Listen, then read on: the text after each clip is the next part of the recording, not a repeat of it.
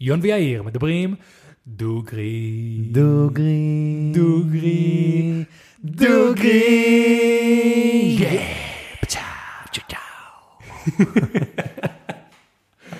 אהבתי את זה. כן, זה נשמע לי סבבה. אה, אז שלום לכולם וברוכים אלינו לפודקאסט בוא נארח דוגרי, הפודקאסט שבו אני ויאיר מארחים. דוגרי. יפה, והיום איתנו מאיה אל חלל, חברים. מה נשמע מאיה? טוב. ברוכה אל הבאה. חלל, אל חלל, חברים, מי שיודע עלינו קצת יודע שזה שם משפחה אהוב עלינו. נכון. בפודקאסט הזה. אנחנו וואלה? אוהבים אה, חלל. וואלה, שם מגניב. לא חשבתי על זה עד עכשיו, אבל לא? אה, וואלה, מגניב. אחי, ברגע ששלחת לי את השם שלה, ידעתי, כאילו... ציפיתי אולי שיהיה משהו קשור, אבל אה, כן. מה המשמעות שלו? כי בחיים לא שמעתי את השם הזה לפני. אז מה שאומרים לי, זה שזה מאוסף השבטים אה, על יגון, על רועי, על חלל, וואלה, אה, כל ה... כן, המשפחה הזו. מגניב, מגניב. אה, אז אה, מאיה הגיעה פה אלינו, יש לה כל מיני נושאים שגילינו עליה בהתחלה במבט ראשון, שעניינו אותנו. נכון. קצת ווים הופ, קצת כאלה, אבל לאט לאט שאנחנו נכנסנו, ראינו ש- שכאילו זה רק קצה הקרחון תרתי משמע, תרתי משמע. תרתי משמע. של כל מה שעברת, לפחות ממה שראינו ב- בשנים האחרונות. נכון. עברת כאילו שינויים 180 מעלות. כן. את רוצה קצת להטביע פה איזה, איזה אינטרו, לספר קצת מה... אה, כן, אז... אה, כאילו, בוא נגיד ככה, אני יודע שמתישהו היית בן אדם רגיל מהשורה, ומתישהו קרה משהו, והתחל איזה מסע של כן. גילוי עצמי, שינוי, בריאות, כל הדברים האלה. כן. מה היה הרגע אה, הזה? הרגע הזה היה בגיל 40, קצת לפני, כשנהייתי חולה מאוד מאוד מהר. שנייה, שנייה, בוא אה, נעצור הכל. בת כמה? כן, 44, 44? וקצת יותר, כן. וואו. לא הייתי נותן לך איזה 34. כן, 35. 32. הייתי לך בגיל שלנו. אז חבר'ה, אתם. מבינים שכל מה שהיא אומרת, אתם צריכים- אתם חייבים לעשות, כי היא יודעת מה היא אומרת. וואו, אוקיי, אני- אני מקשיב, אני מקשיב, אוקיי. כן. הפודקאסט הזה מתחיל ממש טוב בשבילי כרגע. זה. בספר ההוראות של פודקאסטים, קודם כל תחמיא. ואז אה, לא, אני אומרת, כאילו, אז שהייתי בן 40, אני כזה, שנייה, מה זאת אומרת אז? כאילו, לא לא יסתדר לי בשיט. אוקיי, סורי, קטעתי את זה באמצע הסיפור. אז היית בת 40, ואז. הייתי בת 40. אמ, בתקופה של חצי שנה, התחלתי להיות מאוד מאוד מאוד חולה. אמ, היום אני יודעת שבעצם אה, מה שנראה לי כמו תקופה מאוד מאוד קצרה, אמ, קדמה לו תקופה של איזה עשור של שחיקה כזאת נבנית, לאט לאט לאט. אמ, ואז קרו כמה מקרים יחד, אה, זאת אומרת, באותה תקופה בדיוק הייתי כזה בלב השיטסטורם של הגירושים שלי, שגם שלא היו גירושים מאוד קשים, זה פיגוע. כן. אמ, במיוחד פה בארץ.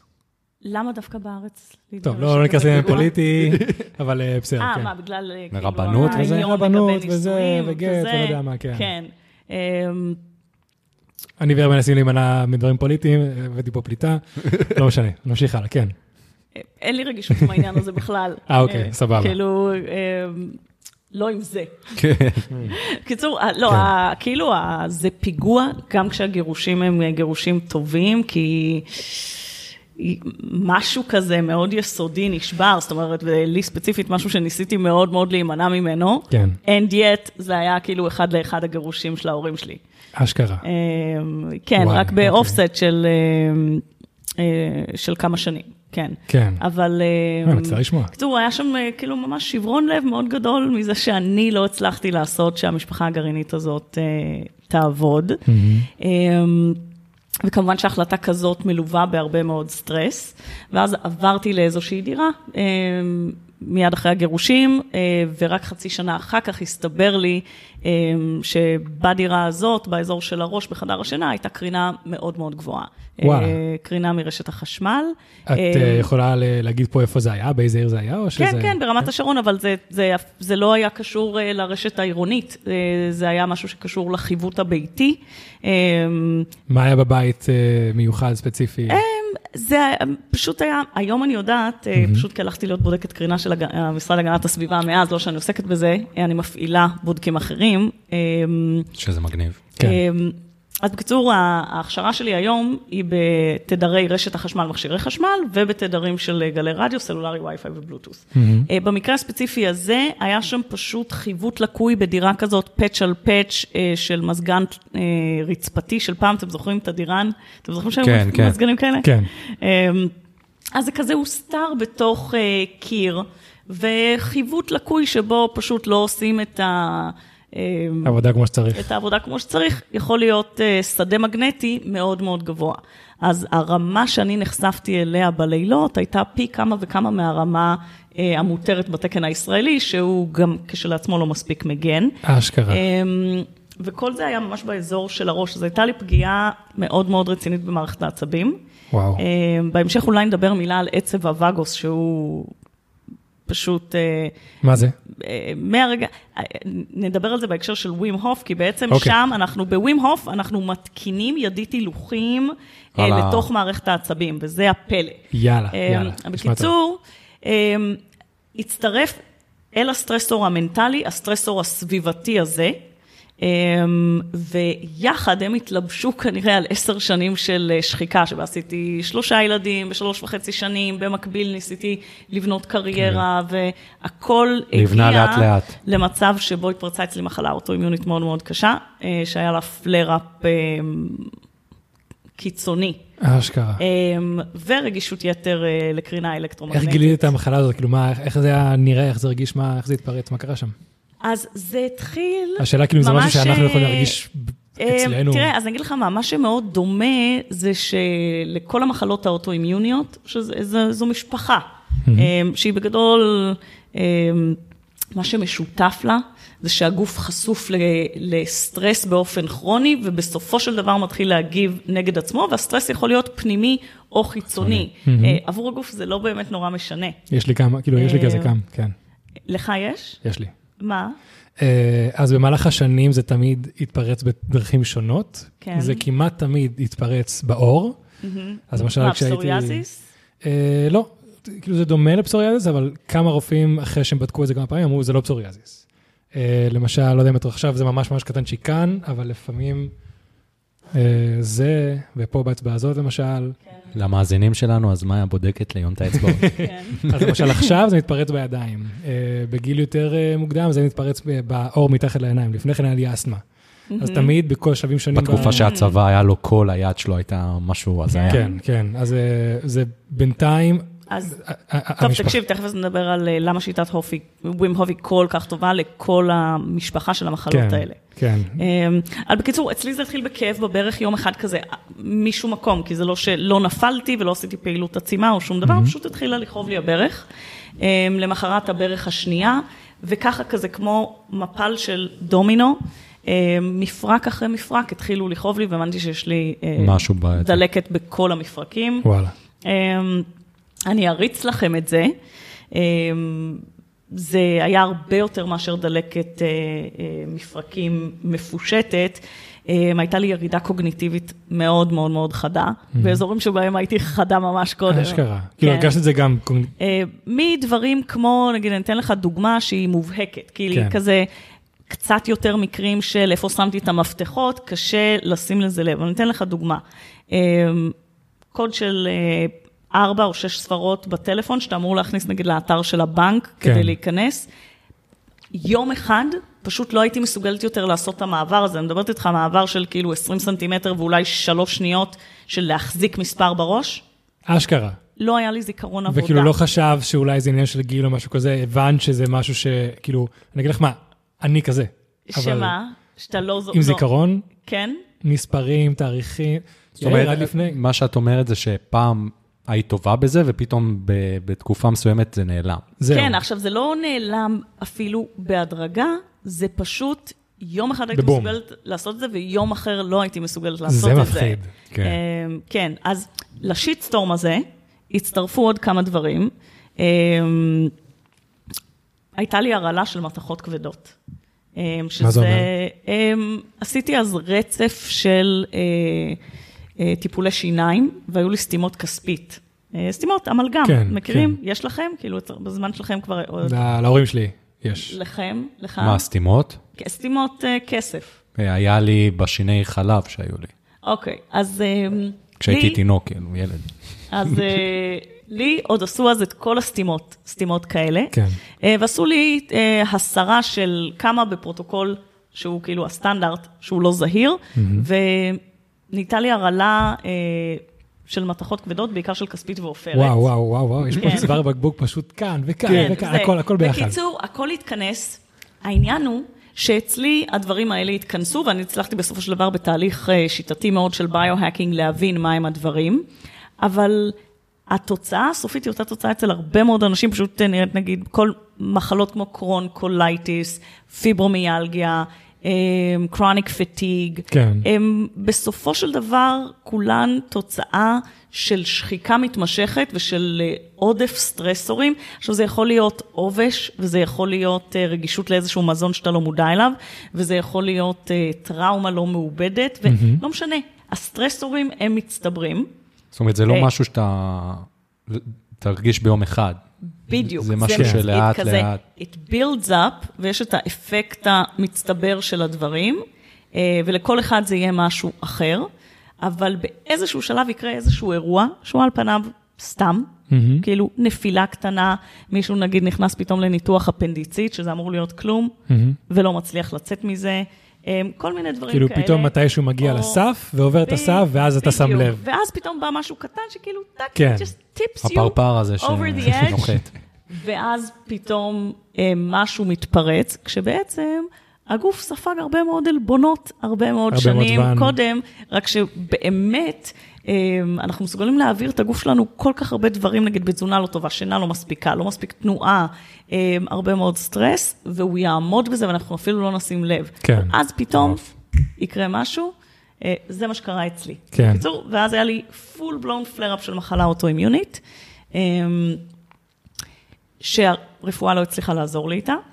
אה, והבנתי שזו, שאני צריך להיות ה-case manager של עצמי באירוע הזה, ומשם יצאתי לדרך של איזה ארבע וחצי שנים של ביו-האקינג. זה אוף, נשמע משוגע. רק האינטרו הזה, של כאילו כל הניקוז לנקודה אחת, זה נשמע כאילו דבר כאילו, אני בטוח שהמאזינים, כשהם יקשיבו לזה, כמו שאתה כן. עשית, כזה וואו, וואו, וואו. איך היא יושבת פה היום? אבל גם כן. כשאתה חושב על זה, אז, אז, אז סבבה, הרצף מקרים של מאיה, שלך, כאילו, זה, זה משהו מאוד מסוים, אבל לכולנו יש רצף, זה לא שהכמות, לכולנו יש הרבה מקרים שיכולים להוסיף. כן. זאת אומרת, לחצים מסוימים, אולי לא התגרשת, אבל יש לך לחץ מהלימודים, לחץ מהעבודה, כן. זה הרבה מאוד דברים שמצטברים. כן, רציתי להגיד שלמשל, מה ש...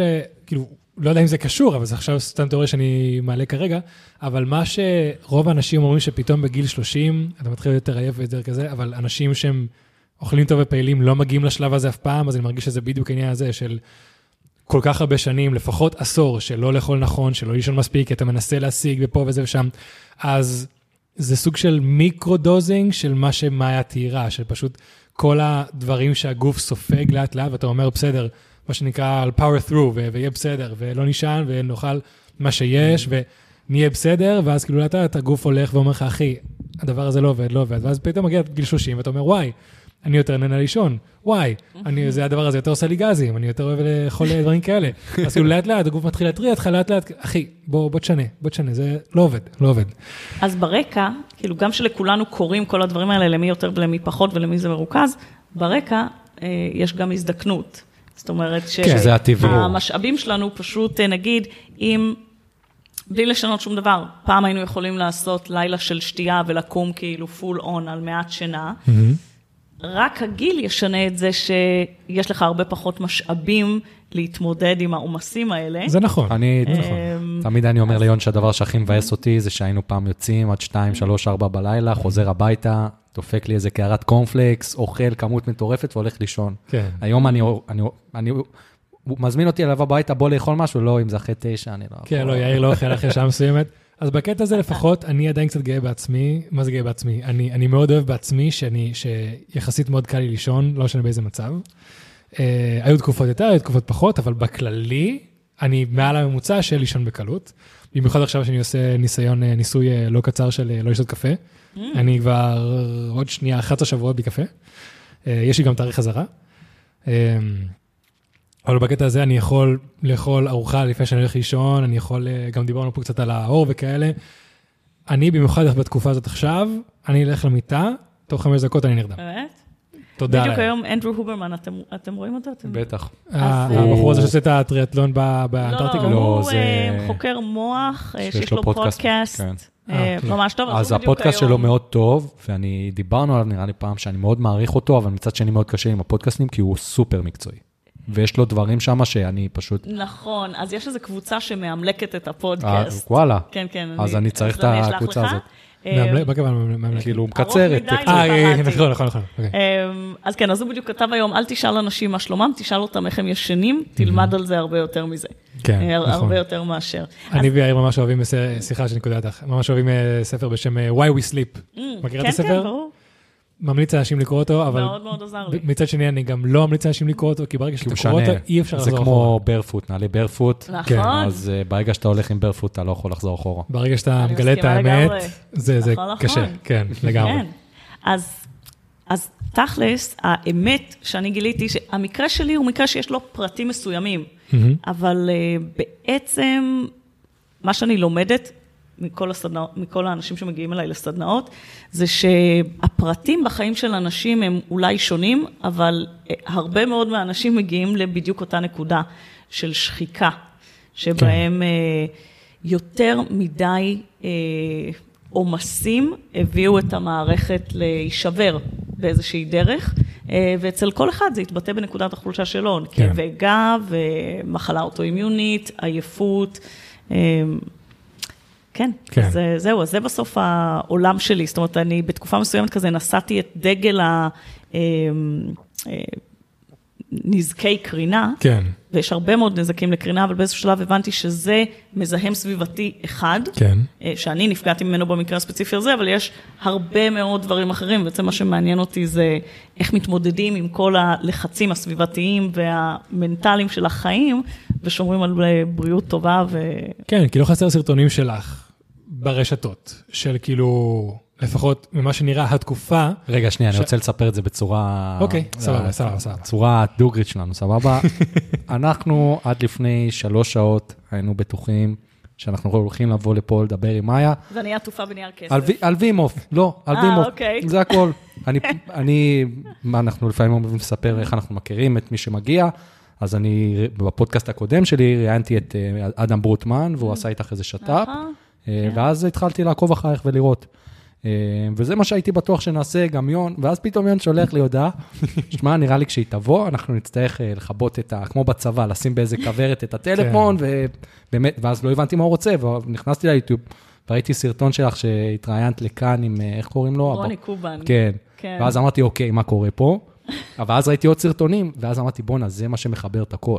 זאת אומרת, שראו איך, אמרת בסרטון אחר, שהתראיינת לערוץ 13, שלפני ארבע שנים היית, מה שהיית אה, ברעיון הזה עם, אה, איתו, ו- וזה פשוט היה התפתחות מטורפת. כן, והתארחת בכל מיני מקומות שאת כאילו מודדת את הקרינה של האוזניות ושל המכשירים ושל הזה, ושנכנסים אלייך הביתה, ולשים את הטלפון במצב, אמרתי ליאיר, תקשיב, טלפון במצב טיסה לפני שאני נכנסת, ולכבות את זה, לכבות את הככה, כאילו, וגם חשבנו, בוא בוא נדבר דוגרי, צריך לעשות את הבדיחה של כאילו better call soul, מכירה? כן, כן, כולם אומרים ברור. לי, אז אה, נכון, אני לא ראיתי, ברור. אבל כולם אומרים לי, אה, כמו better call Saul, אז... כן, אה, בדיוק. כנראה, רק ש... כי כן, לא רק ש... כן. כן. אז אז אה, היינו בטוחים שזה המצב. ואני גם באמת, תקופה מסוימת, הייתי צריכה ממש להסתובב עם הבגדים האלה. זאת אומרת, עם בגדי ה- מיגון כזה, שזה שתי וערב של סיבי כסף, כן. כי זה מייצר כמו סוג של פרדי קייג', שגלי רדיו לא יכולים להיכנס. כן. אמ, וזו הייתה הדרך היחידה שבה יכולתי להסתובב. אז בואי אני אגיד לך כבר, רוב המאזינים שמקשיבים לזה, מכירים את זה רק מבדר קולסול, ושם ואולי לא, כן. לא, כולם כן, לא. לא, אבל כאילו כל מי ש... רוב מי ש... אני חושב שרוב מי שיכיר את התופעה הזאת, זה כן, כי הוא נכון. מכיר את זה משם. נכון. ורוב מי שמכיר את זה משם יודע שהבחור שעושה את זה שם, הוא משקר לגבי זה. אה, הוא משקר זה לגבי לא זה, שום זה ס- כאילו שזה לא. לא, שהוא לא משקר, זה שיש לו בעיה, שכאילו, הוא באמת חושב שיש לו את זה, אבל זה נובע ממקום פסיכולוגי. כן, הבנתי. אז כדי שאנשים לא יחשבו שאת כזו, אני- כן. אני מת כאילו, אני גם תיאר במקומות אחרים, מה הרגשת, איך הרגשת, כאילו, איך- אוקיי. איך- איך זה- איך זה מרגיש. הבנתי שהייתה איזו תוכנית של ילדים, אילת, משהו כזה, ששם הביאו מישהי שהיא רגישה לקרינה. וואלה, כן, הילדים שלי אמרו לי את זה, לא ראיתי. לא אמ, אז זה, מזכיר לי, לפני כמה זמן אני משכיבה את הבת שלי לישון, אמ, יש לי שלושה ילדים, אז את, זוהי האמצעית, אמ, והיא אומרת, אמא, את יודעת שאת את לא בן אדם נורמלי. אז אני, אומר, אני אומרת לה, למה אני מתכוונת? היא אומרת, לא, אמא, לא בקטע רע, אל תיעלבי. אבל את נכנסת לפריזר כל בוקר, את רגישה לקרינה, ואת שותה קפה עם חמאה. זה לא את נורמלי. שותה קפה עם חמאה? כן. וואו. כן. זה... זה- מחלב אם. וואו. הם לא היו פה. לא, זה בדיחה, בדיחה זה קודמת. נכון, רפרנס למשהו שהלך פה. בדיחה. אישית, חבר'ה, מאחורי מי שרוצה לדעת, הקלעים. כן, מאחורי הקלעים, מאחורי הקלעים. אמ, אבל אה, כן, אז זהו, אז בקיצור, מה הרגשתי? אמ, בהתחלה, כשלא היה לי מושג מה קורה, פשוט הרגשתי, מעבר לכל הכאבי מפרקים והירידה הקוגניטיבית, אמ, היו אוסף של דברים שהצטברו, אבל הרגשתי תחושת דחק. זה פשוט קשה מאוד להסביר, אבל כמו מין איזשהו, אמ, פשוט סטרס בגוף. כן. אמ, איזה מין תחושה שמשהו, משהו משפיע, אבל אתה לא יכול לא לראות אותו, לא לשמוע אותו, לא להריח אותו, אבל אתה מודע לזה אתה מרגיש. שמשהו לא מיטיב איתך עכשיו. מעניין. עם הזמן, התחלתי להרגיש יותר אמ, כמו טינטון באוזן וכאבים אמ, באוזן אחת. אמ, נגיד, ממש להחזיק את הטלפון, הייתי מרגישה תחושה של נימול בכפות הידיים. אשכרה. זה מטורף שזה אבל אמיתי. זה, זה אני גם מרגיש. אם אני הרבה זמן עם הטלפון, אני מרגיש כזה, זו תחושה של חומץ, זו תחושה של נמלול קצת. כן. לא, אבל היא אומרת שזה לא אחרי הרבה זמן. לא, בסדר, אבל היא הרבה יותר רגישה לזה. אצלי, הסף שלי, נגיד, העובדה שאני מסוגלת לשבת פה עכשיו, ולא כן. יהיה לי כאב ראש מטורף אחר כך, זה כי אני בניתי חוסן לאורך ארבע שנים. זאת אומרת, אני החזרתי את עצמי למצב שבו אני מסוגלת להתמודד עם הסטרסור הזה, יחד עם עוד כל מיני סטרסורים שיש, זיהום, זיהום באוויר, אה, זיהום אור, ועדיין אה, זה לא ישפיע על התפקוד שלי ברמה מורגשת. וזה היה דרך ווים הוף. בין היתר, אני חושבת שאם אני צריכה לדרג, זה כנראה בטופ. אבל נגיד, היו לי כאבי ראש, זה קשה להסביר, זה suicide headaches. אשכרה. ברמה, זאת אומרת, זה לא תמיד היה כל כך קיצוני, אבל התחילו להיות לי כאבי ראש, שפשוט נהיו מכאב ראש עמום שאפשר להמשיך לתפקד בו, לכאבי ראש חזקים, לבימים מסוימים, אמ, אני פשוט, כל מה שהייתי מסוגלת זה להיות במיטה ולהחזיק את הראש בכאב שאני לא יכולתי לסבול. אבל זה שכבר- שכבר ידעת שזה זה, או לפני שידעת? אז זה כבר היה ממש ממש בסוף, וזה היה מאוד קרוב לגילוי. אוקיי. אמ, בסופו של דבר, אה, לילה אחד הבנתי שהמצב שלי הולך ונהיה כל כך גרוע, היו לי אז כבר גם אי סדרים בלב, אמ, אז גם התחלתי לרזות, כי פשוט לא הייתי מסוגלת לאכול, זאת אומרת, מערכת אחרי קריסה, מערכת, אה, מצב כן, קריסה. ממש, מערכת אחרי מערכת, אה, דברים הלכו והשתבשו.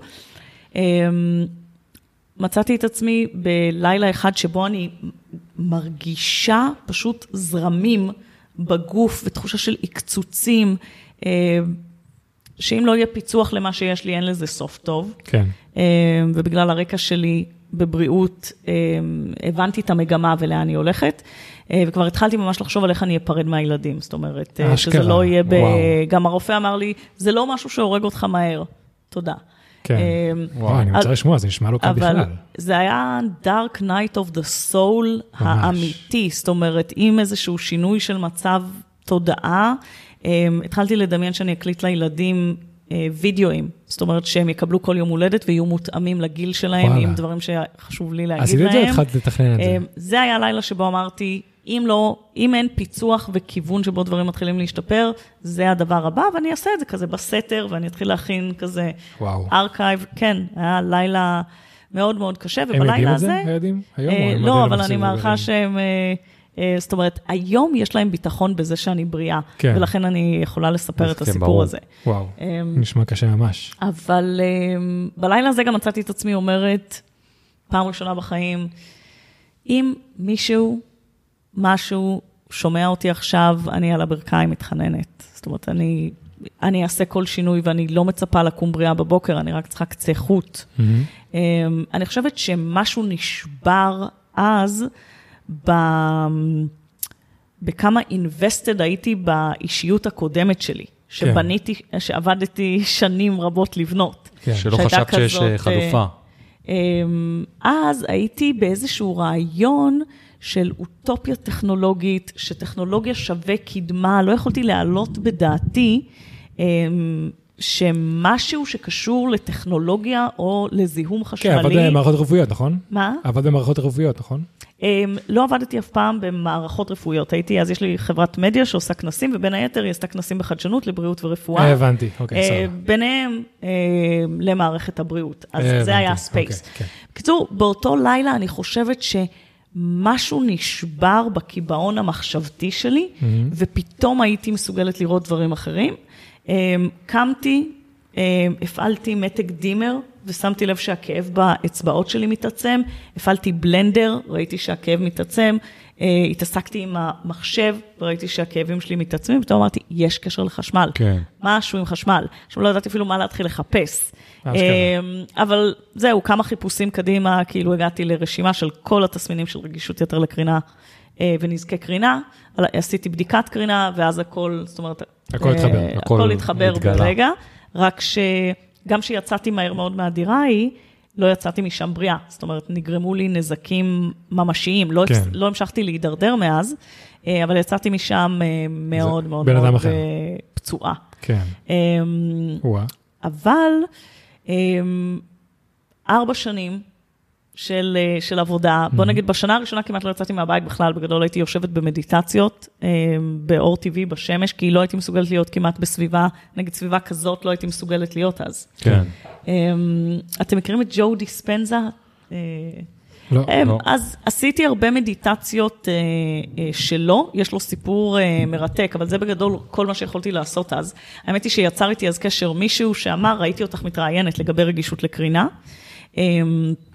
אני רוצה להגיד לך שאני איש הייטק, אמ, באחת התקופות הכי לחוצות בחיים שלי, ניהלתי שיחה בטלפון בשיא העצבים, וברגע אחד פתאום הרגשתי שאני לא מסוגל להחזיק את הטלפון יותר, שכל פעם שאני מחבר את הטלפון לראש. אמ, לימים למדתי על, על coupling שנוצר בין אה, לחצים, ועל החלק של זה בלייצר רגישות לקרינה. זה, זה עולם מרתק, זה קצת כמו בפוסט-טראומה, שנגיד מישהי נאנסת, וב... לא יודעת, בגינה ליד הייתה מדורה, כן. ולמרות שהמדורה לא קשורה לאונס, מאז הריח של פעם שהיא המדורה. מריחה את המדורה, היא מקבלת את חרדה. כן. אז משהו בדבר הזה גם קשור, זאת אומרת, העובדה שבתקופה שבה הייתי חשופה לקרינה כל כך גבוהה, הייתי גם בתקופה super stressful בחיים, נוצר איזשהו coupling כן. של ה... זה נקשר לדבר הזה, ואני חושבת שיש לזה היום חלק עם הרגישות יתר לקרינה. הבנתי. אמ, זהו, בקיצור, כך אה, גיליתי, ואז הבנתי מה יש לי, והייתי צריכה להתמודד עם הבושה של זה כמו היה לכפור בדת שממנה באתי, של כן. אה, כאילו אנשים שהם... דוגלים בזה. רק בחדשנות וטכנולוגיה. וכן, זה היה תגיד, מאוד סורי, אני מאוד לא מאוד אגיד עכשיו קשה. לכל מה שאתם עושים, אני לא יכולה אה, יותר. כן, זהו, זה היה מאוד מאוד קשה. זאת אומרת, לימים עשיתי כבר פול סרקל עם הדבר הזה, ובעצם דרך כלים של ניטור רציף הצלחתי להחלים. כן. אמ, אז... אמ, זה אבל קודם כל זה מטורף שאת בכלל ידעת לעשות את זה בסוג של בצורה עצמאית. זאת אומרת, את ההבנה הזאת בכלל. כי אני שמעתי שיחות קודמות שלך, כן הלכת לרופאים והכול, אבל הם הכווינו אותך למקום מאוד מסוים, כן, ואז uh, את הצלחת להבין שאולי זה לא הדרך היחידה ויש דרכים אחרות לפתור את הבעיה. כן, תראה, בגדול מה שאמרו לי זה שיש לך מחלה אוטואימיונית אה, דלקתית, חשוכת מרפא. אה, זה לא משהו שהורג אותך מהר, אבל אה, יכולים לעזור לי עם תרופות אנטי-דלקתיות ומשככי כאבים. כן. יהיו לי פלרפס ורמישנס כל החיים, וזה פשוט החיים ממחלה אוטואימיונית. אה, אז זה הייתה אפשרות אחת, ולמזלי ושמחתי, היה לי די הרבה רקע, וקראתי על מספיק מקרים כדי להבין שכשאנשים מחלימים החלמה ספונטנית ממחלות חשוכות מרפא, זה בעצם לא ספונטני בכלל, אלא יש שם שיטה. אוקיי, אה, ושאם אני אצליח לעשות את מה שהם עשו, אז אה, אני גם אוכל לצאת מזה.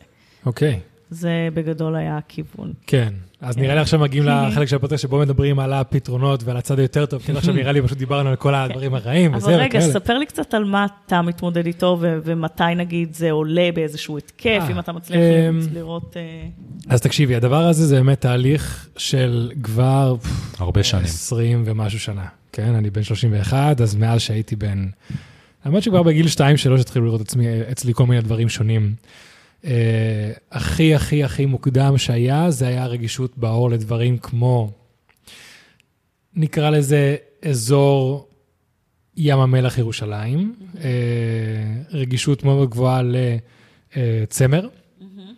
לא הייתי יכול ללבוש שום דבר עם צמר, אה, וגם מתישהו שהייתי אה, כזה, בתור ילד היו לוקחים אותנו לים המלח, אה, יש כזה סיפור מפורסם במשפחה שלי, ש, שאמרתי כזה לאימא שלי שאני לא מרגיש טוב, אז הייתי כולה, שוב, זעתות, שלוש, משהו כזה. זעת. זעתות. אמ, ודודה שלי אמרה, טוב, נשים עליו את הבוט של המלח, זה טוב וזה וכאלה, זה ירגיש לו בסדר.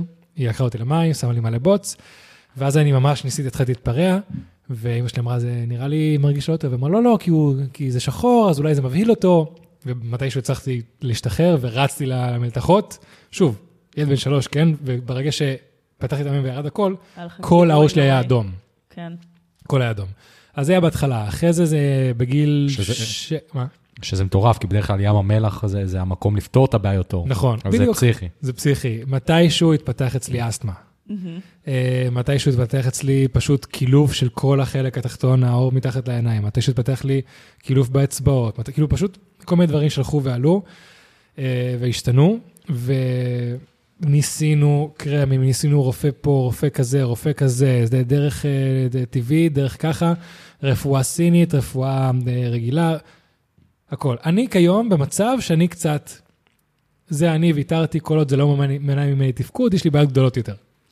ושמת לב לאיזשהו דפוס מתי יש לך התפרצות הדפוס- של הדבר הזה, ומתי... הדפוס, העיקר, הדפוס? העיקרי שאני שם לב אה, היום, לפחות בחמש השנים האחרונות, זה מאוד קשור לבעיה אחרת דומה שיש לי, שזה התקפי דיכאון. מהמם. כשהם היו הרבה יותר חמורים פעם, אבל כשהייתי בהתקפי דיכאון, פתאום כל הדברים האלה בידיהם היו גם יוצאים.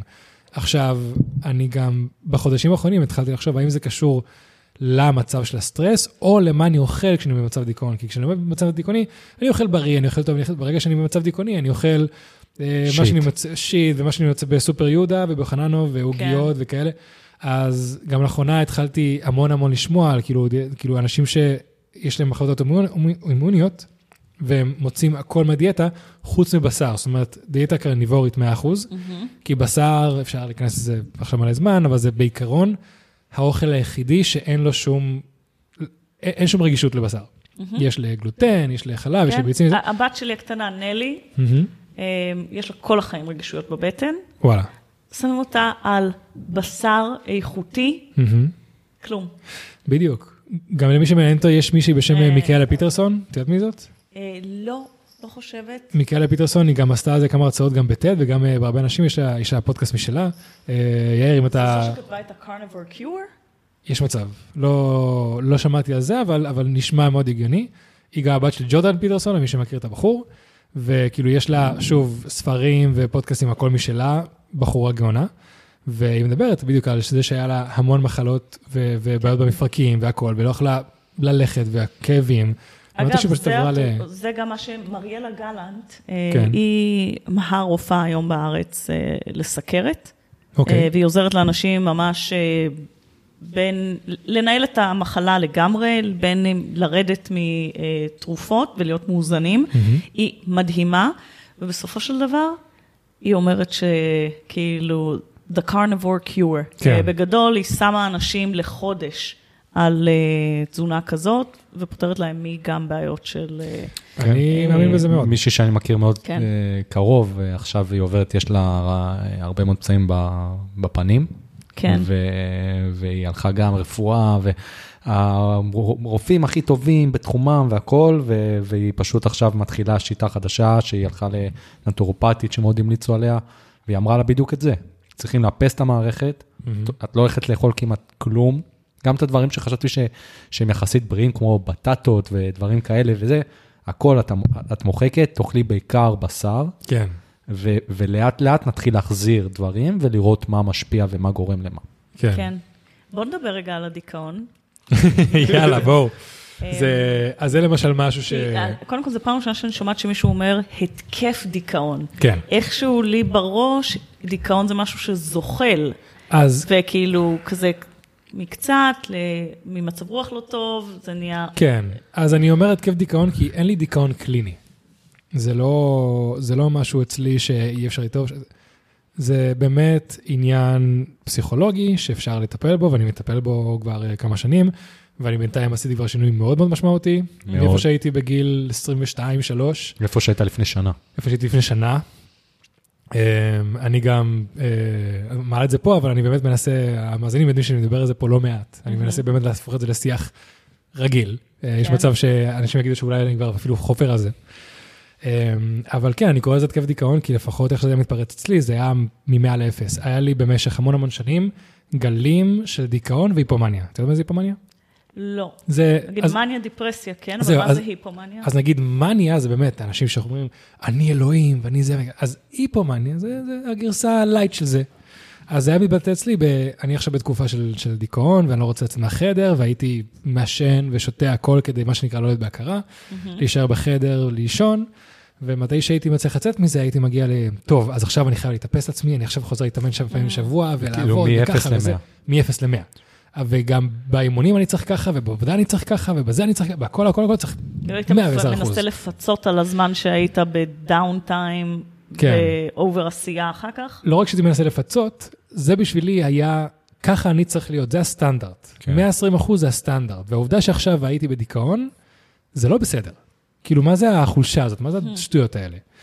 אז אה, היה לי תקופות כן. כאלה המון שנים. כן, זה אפשר לשמוע את התהליך הזה אפילו ב- בפודקאסט, בפרקים הראשונים, אז היה תקופה שיון חזר לרוץ, ואז הוא רץ 2-3 קילומטר. פרק אחד הוא אומר שהוא רץ 2-3 קילומטר, פרק אחרי זה הוא בא ומתחייב שהוא הולך לרוץ מרתון. ואני אמרתי לו, תיזהר במה שאתה אומר, כי יש פה מאזינים עכשיו. מרתון, כן. אחי. ספוילר, לא רץ, מר- איירון מן. איירון מן. כן, התחייבתי, אמרתי, עוד שנה וחצי אני עושה איירון מן. תקשיב, הבושה זה, זה נקודה. זאת אומרת, אני זוכרת אה, שאני פשוט אמרתי, כאילו, אני חלשה מול וי-פיי, זה מביך.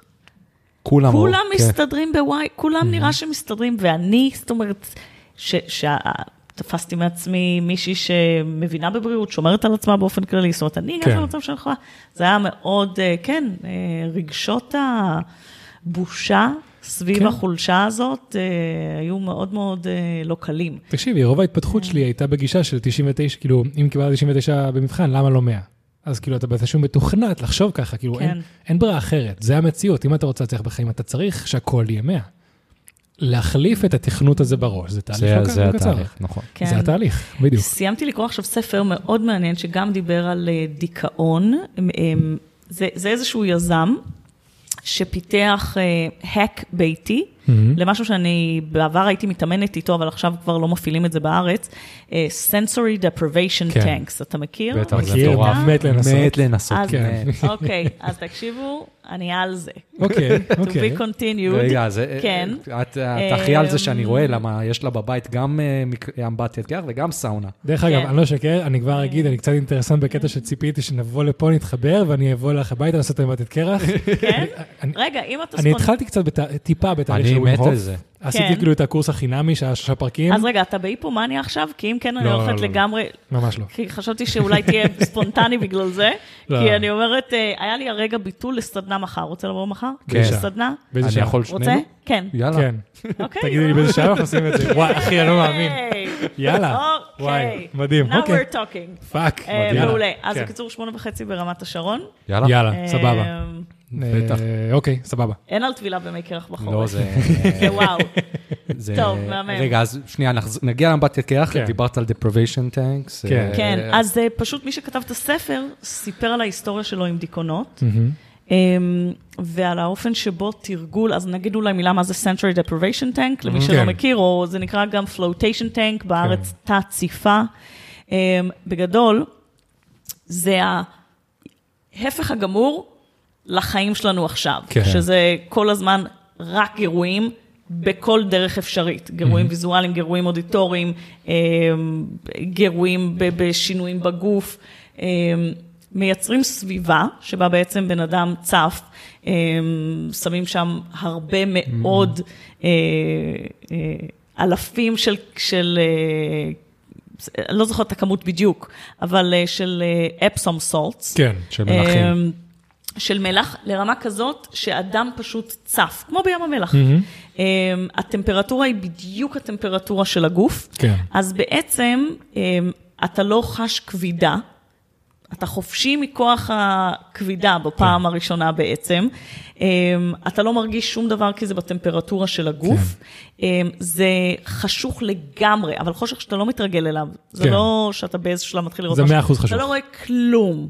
זה ממש ממש ממש, אין שום גירוי. אתה יכול לפתוח את העיניים, אבל כלום לא ייכנס. אמ, אטום לחלוטין לרעש. זהו. בקיצור, עם מה אתה נש... אתה מהר מאוד מפסיק להרגיש גוף. כן.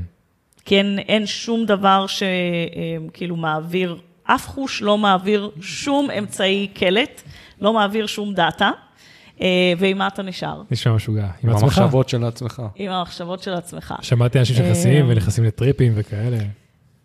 זה מדהים, זה פורטל, שער כניסה למדיטציה לאנשים שלא מצליחים לעשות את זה בדרך כלל, mm-hmm. כי הדברים, יש להם יותר מדי מחשבות ויותר מדי רעש. עכשיו תראה, זה קצת כמו חומרים משני תודעה, בדיוק יצא לי לדבר על זה היום עם מישהו שהוא שנים חוקר את זה. אמ, אז אומרים, זה יכול להיות אה, מדרגות לגן עדן או מעלית לגיהנום. זה מאוד מאוד תלוי ב set וב setup כן, ובמה אתה כן, פוגש כן. בפנים. זאת אומרת, אם אתה, זה, זה נותן, זה מאוד מאוד מאוד מעצים. מעצים כן. את מה שיש. אני גם בשנים האחרונות מאוד אה, קורא וחוקר על, על אה, פסיכודליה. אה, אוקיי, וזה כן. מאוד מאוד מאוד דומה לדבר הזה. זה כן. סוג של משהו שמכניס אותך לתת מודע של עצמך, נכון, בצורה מאוד ישירה. כן. אה, וגם שם זה כאילו... עכשיו, אני- פה היופי הוא שלעומת חומרים משני תודעה, שהתנסיתי ב, אה, בכאלה ובאחרים, אה, פה זה הכל על, על בית המרקחת ש, כן. שבה, של הגוף. כן, וזה זמין. הירידה מזה היא, זאת אומרת, אין את האפקט של היום אחרי, כן. שהוא לא תמיד רך.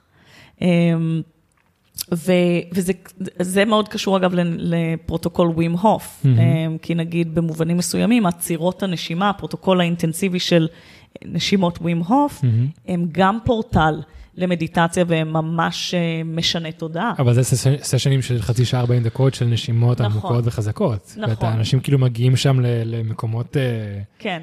חוץ גופניות. אה, נכון, אנחנו כן. נהיה שם מחר. וואו, וואו. מחר אנחנו מרגילים, או-אה, אוקיי, כן, כן. סבבה. זה זאת חלק מהתהליך. כש- אה, לפני שאנחנו מגיעים לחשיפה לקור, אנחנו כן. מכינים את המערכת די הרבה.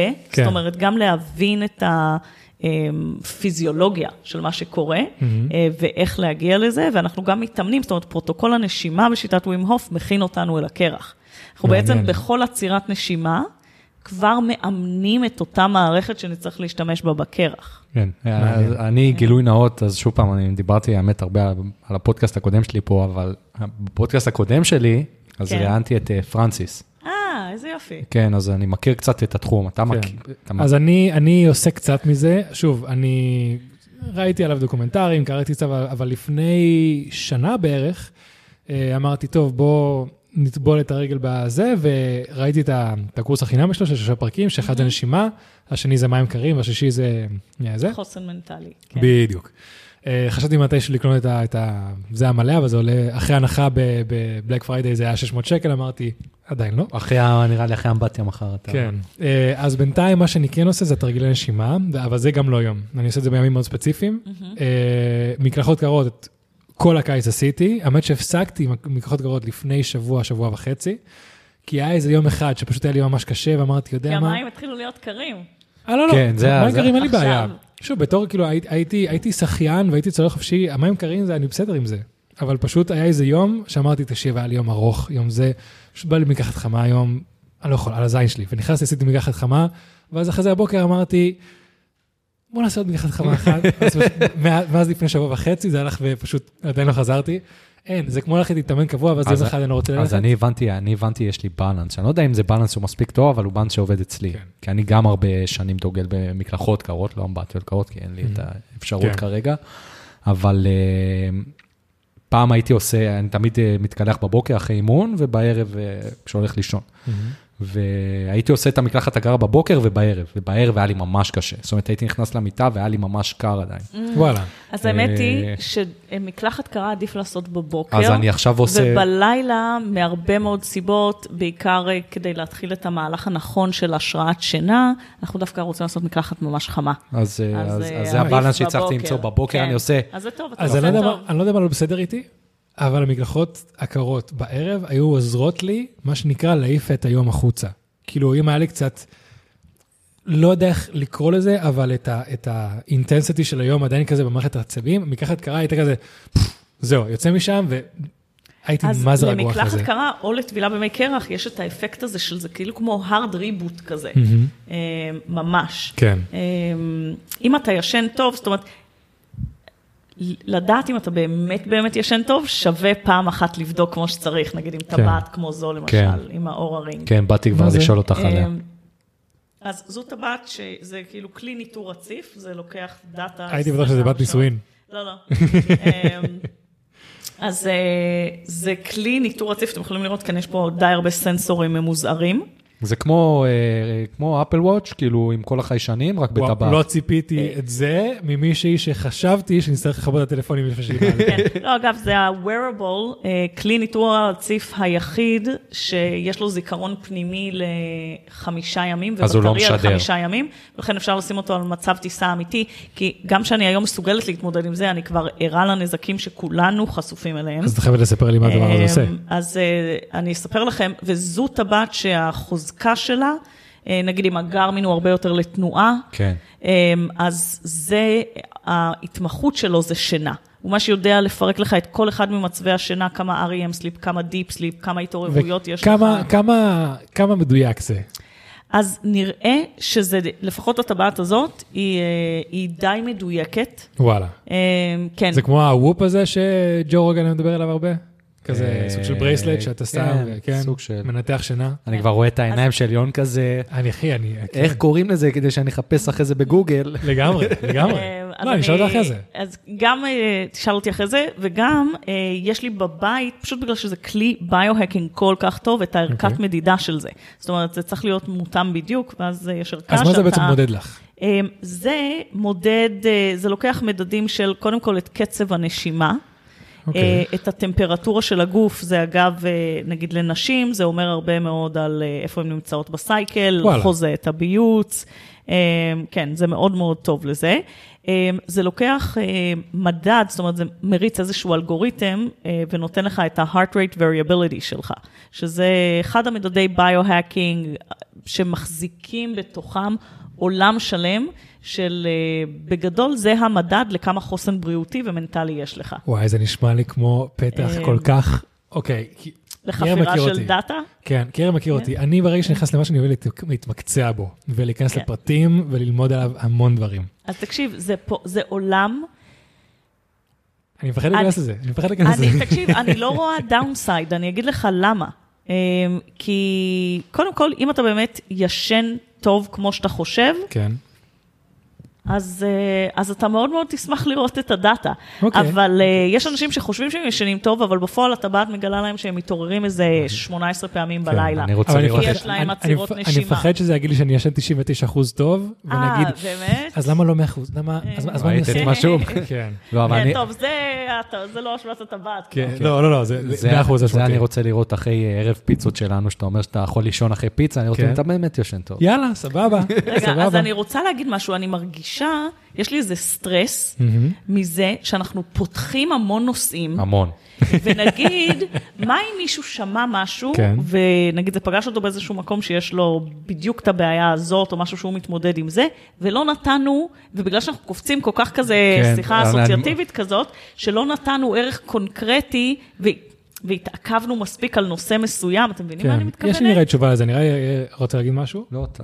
זה אתה- כזה flow of consciousness, אז- שאני אז זה אומרת, בדיוק אה, זה. לא נתנו זה כלים בדיוק זה. קונקרטיים. אנחנו לא באנו עכשיו פה לעשות הרצאת TED. לא באנו עכשיו ללמד אנשים הרבה דברים. באנו, בדיוק כמו שעכשיו את עושה לי, לפתוח... אה, אה, דבר ראשון, באנו לשבת על בירה ולדבר וליהנות. נכון, דבר ראשון. דוגרי. דוגרי, בדיוק. בדיוק. דבר שני, אני חושב שהעובדה שפתחנו הרבה דברים, את כל אחד מהדברים האלה, לפחות אני אמרתי איזה ספר, אה, קראתי את זה, את אמרת ממי שמעת את זה, אפשר למצוא באינטרנט כל המקורות האלה, מי שרוצה להתמקצע, כי אפילו אם עכשיו נדבר פה על ווים הוף שעה, זה לא מדבר על הכל. אפילו אם נדבר על הדבר הזה עכשיו עוד איזה שעה, אפשר לברר יותר. נכון. אז עכשיו פתחנו המון אינטרס חדשים לאנשים, ומי שרוצה לגלות עוד. ו- ו- ומה שאני יכול להגיד, זה שאנחנו דוגלים, בגלל שאנחנו עוד בחיתולים בלארח אנשים, כן. אבל ש... אתה יכול לעבוד עוד פעם. זה גם לגמרי. אז נכון. בהמשך- אוקיי, אתם יודעים מה, זהו, אז נרגע לי הלחץ עכשיו של של לתת כזה ערך קונקרטי, כן. נגיד אם מישהו מת- מתמודד עם משהו, ו... כי אני את צודקת, זה חשוב. יאללה. אני אגיד אוקיי, לך מה- אז, מה אה, מה העניין של ה- זה שהפוד- מוריד לי לחץ. מה העניין של כן. הפודקאסט שלנו? הפודקאסטים בארץ, אה, בארץ, בעיקר בארץ, בחו"ל זה קצת פחות, זה פודקאסטים מאוד מקצועיים. מה זה אומר מקצועי? יש פודקאסט על תזונה, הוא ידבר ארטקור על תזונה. יש פודקאסט על פוליטיקה, פוליטיקה. כלכלה, שיווק, הכל. נכנסים, מה שנקרא, בפנים, וזה סופר מקצועי, ו- וזה, וזה כבד. זאת אומרת, אני איש שיווק, אני מאוד אוהב את העולם של שיווק, נמאס לי להקשיב לפודקאסטים של שיווק כבר. כן. וזה הפודקאסט הקליל, ששוב פעם, הדגש זה על לשבת על הבירה ובפנן, ו- ו- ו- ולזרום עם מסכה. זה, זה, זה מה שאני חושב כן, שאנחנו... בדיוק. באנו לזרום במסכה, באנו להכיר, באנו ליהנות. אה, ואם, ו- ואם כשנפיץ את הפודקאסט נראה שיש אה, הרבה שאלות, אז קודם כל, כמובן שגם נפנה אלייך. ואז אה, כן. זה, זה כיף. ודבר שני, אם נראה שיש פה, זה, כאילו, עוד שיחה בדיוק כן. על נושא מאוד ספציפי. ו- לגמרי. ו- ו- אז אני יכולה לשאול שאלה סקרנית? נו. אז ספר לי על הדרך שלך אה, ביציאה מדיכאון. כן. אה, אה, מה למדת, מה אתה עושה, מה אתה מנסה? אז אני יכול להגיד שמהחיתולים של זה, היה לי מאוד חשוב, אה, וזה דווקא טיפ שמישהי מהמשפחה שלי אמרה לי, לנסות דבר ראשון דרך פסיכולוגית, ואם זה לא עובד, לנסות עם תרופות. ויוצא לי לדבר עם לא מעט אנשים לגבי התרופות, הרבה אנשים אומרים לי, לא, אבל תקשיב, יש אנשים שלא יכולים בלי זה, וככה וככה.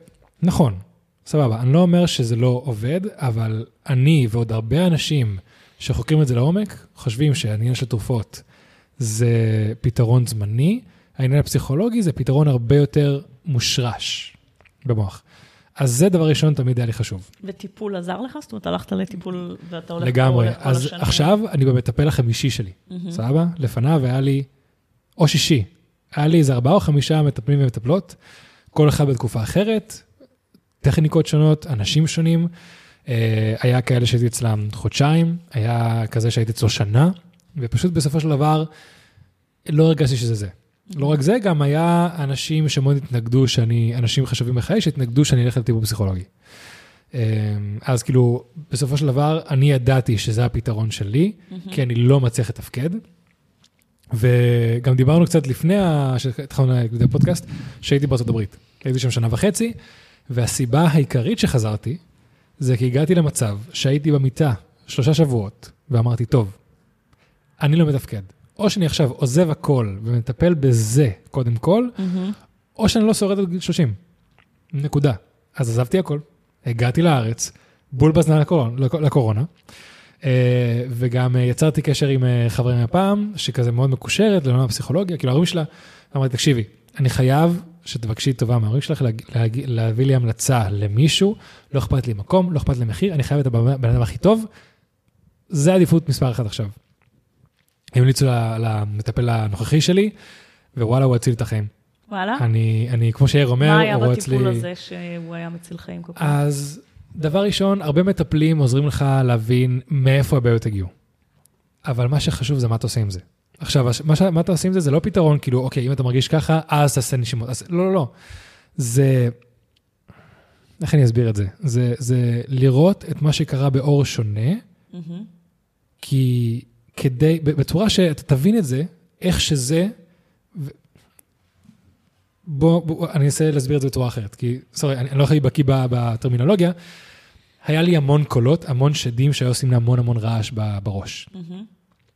הקולות האלה הרבה יותר חזקים מהקול הפנימי שלי. לי יש קול אינטואיטיבי שאומר, הדבר הזה הוא X, ואז מגיע איזה קול ואומר, לא, הדבר הזה הוא ככה, וזה, ואתה ככה. ו... אז בסופו של דבר, הקול הזה, הצלחתי לשים אותו במקום שלו. הוא כן. חשוב, הוא ביקורתי, אבל הוא לא צריך להיות פי עשר מהקול שלי. הוא יכול להיות חצי מהקול שלי, רבע. הוא חשוב, ביקורת עצמית זה חשוב בחיים, אבל הוא לא חייב להיות drowning לכל שאר הדברים. אז עיקר, עיקר הטיפול הפך את הקולות האלה, לשים אותם בפרופורציה. כן. שאני אוכל לחיות חיים שמדי פעם אני מתבאס, באסה לי, אני עצוב, אני כועס, אבל אתה לא אבל- מצליח בהכל. אני לא מצליח בהכל, אבל זה בסדר, זה לא דברים שמתחילים את הכדור שלג ומפילים אותי ל- ל- למקומות הנוראים האלה. כן. היה אז- לי אירוע, שגם כמה שחשבתי שהתפתחתי והייתי בטיפולים בתקופות שונות וכזה, היה לי גם אירוע עם קול כזה, ממש לפני כמה ימים, וואלה. שהייתי עוד המומה של איך אחרי כל ההתפתחות והעבודה וזה, משהו יכול לחטוף אותי ככה.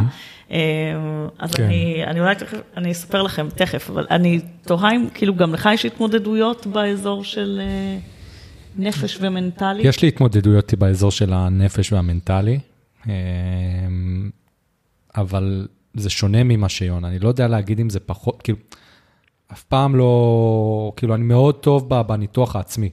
אני מאוד, אה, איך אמרת? פעם אמרת את זה בצורה טובה. שאני, יש לי שליטה עצמית טובה ויש לי יכולת לקחת מצבים ולנתח אותם. יש לי מודעות עצמית מאוד אה, גבוהה. מודעות עצמית גבוהה, אז אני, אז אני אף פעם לא חושב שהרגשתי התקף, אה, כאילו שהרגשתי דיכאון עמוק מדי, או אני מאוד כאילו בבלנס, כאילו, אמא שלי קוראת לי ילד ספר, כאילו ההורים שלי קוראים לי ילד ספר, כאילו, by the book, מה שצריך לקרות לפי ההתבגרות, לפי כל התהליכים בחיים, זה מה שקורה וזה מה שעובר, וכך, ואתה גם אה, מצליח לעבור אותם. אה, אבל יש לי קשיים, נגיד, אני יכול להגיד משהו שלא יודע אם דיברתי עליו פה, אבל הקושי, אני חושב, ההתמודדות, ה- הפחד הכי גדול בחיים שלי, זה העובדה שאני בן יחיד. ו- ו- ומפחיד אותי, נגיד, היום שההורים שלו לא יהיו. זה משהו שמלווה אותי. יש ימים שאני יושב, שוכב במיטה עם אשתי לפני כאילו השינה ואנחנו מדברים, ו, ו, ו, ואני בוכה, כאילו. אה, וזה זה, ה- זה, ה- זה הפחד הגדול שלי.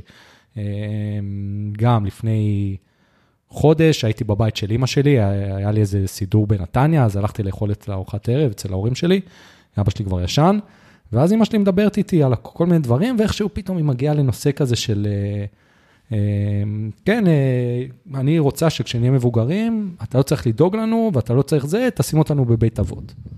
ואז אני כזה, נתחיל כזה ככה, מה, למה את מתכוונת וזה, כן, אני לא רוצה שתדאג לנו, הכל בסדר, ופשוט התחלתי לבכות, כאילו.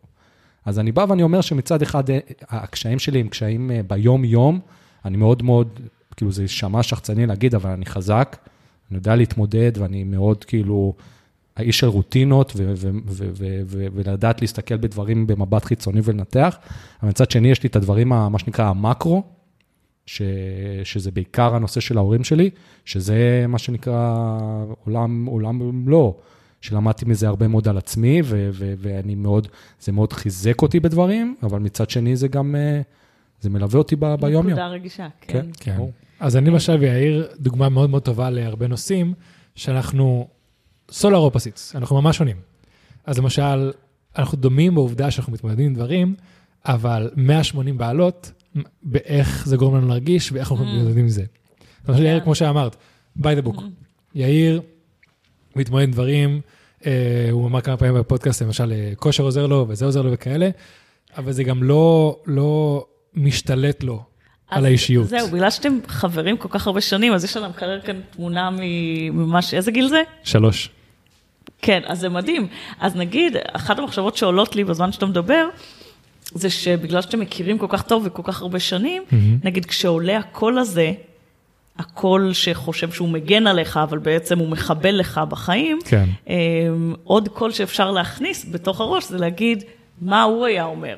כי הוא מין קול מאוד מאזן כזה, וזה כיף שיש חבר ילדות כזה שהוא איתך כל כך הרבה שנים. לגמרי. כן. אה, אז שאפשר אז אני- להביא אז אני- אותו אני יכול פנימה. להגיד על עצמי, ש- כשיון, אה, כשה- כשההתקפי דיכאונות של יון הפכו להיות מאוד אה, כבדים, אז היה לי קשה להבין את זה, כי לא חוויתי את זה בעצמי.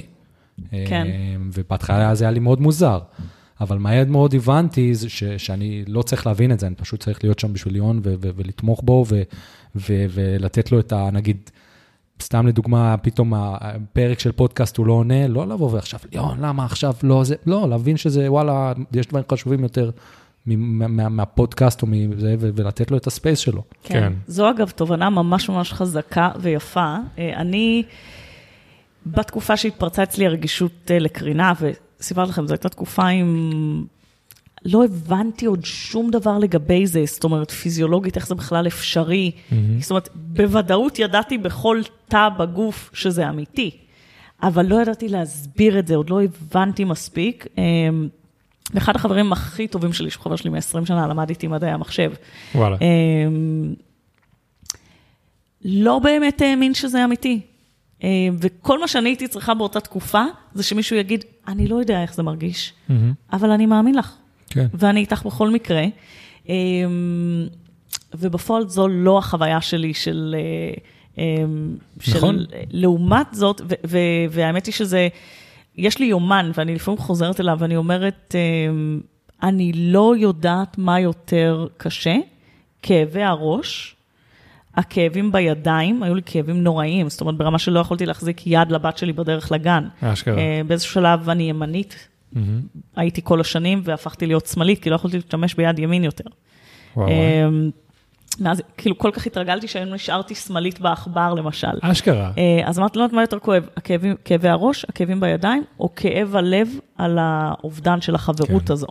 אה, אז זה כאילו, מה שאמרת עכשיו זה דבר ענק, שאפשר, אה, כאילו, נראה לי שזו ההגדרה כן. של אה, אמפתיה, או לא, לגמרי. לא להבין בדיוק מה מישהו עובר, ועדיין להיות מסוגלים להיות שם לגמרי בשבילו.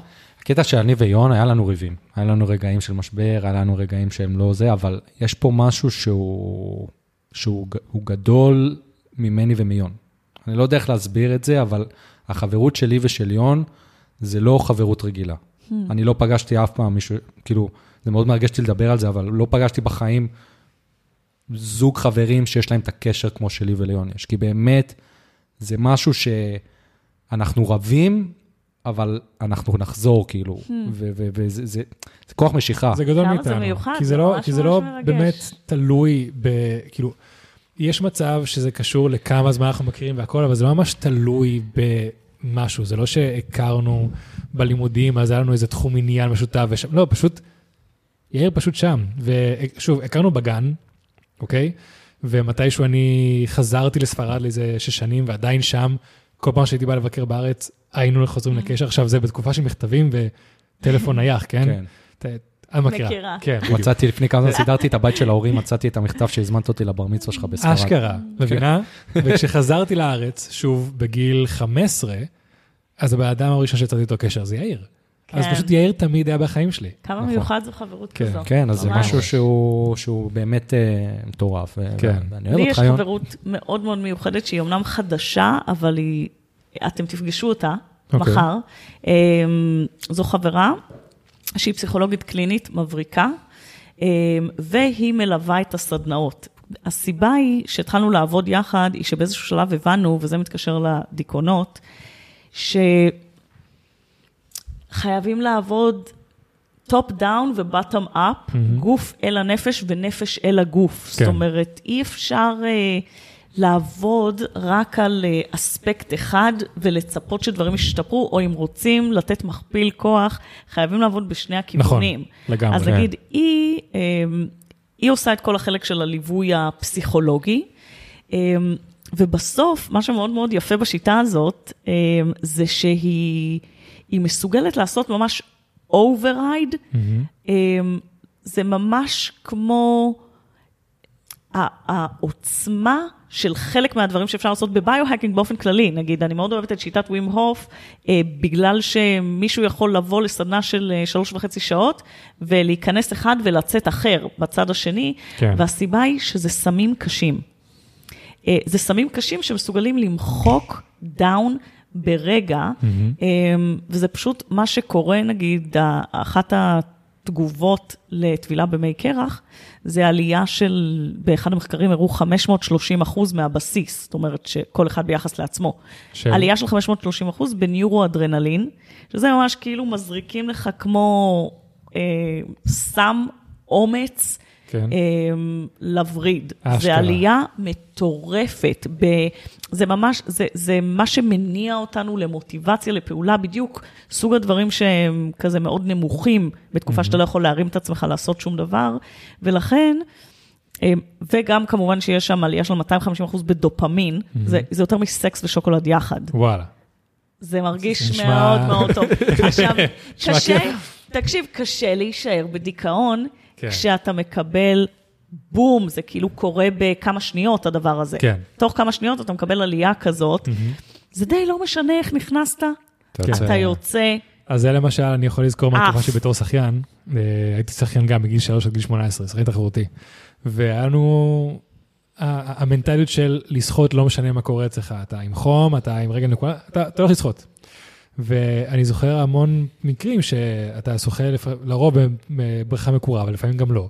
ואתה נכנס בבוקר למים, המים הקפואים, של, אין לי מושג כמה מעלות, אבל זה מים קפואים, שאנחנו, היה לנו איזה מחנה אימונים בדרום, שהמקום לא היה הכי מקורה, כי הכל היה שבור, אז נכנסנו באיזה שבע בבוקר למים, ואחרי איזה חמש דקות לכולם יש ידיים סגולות.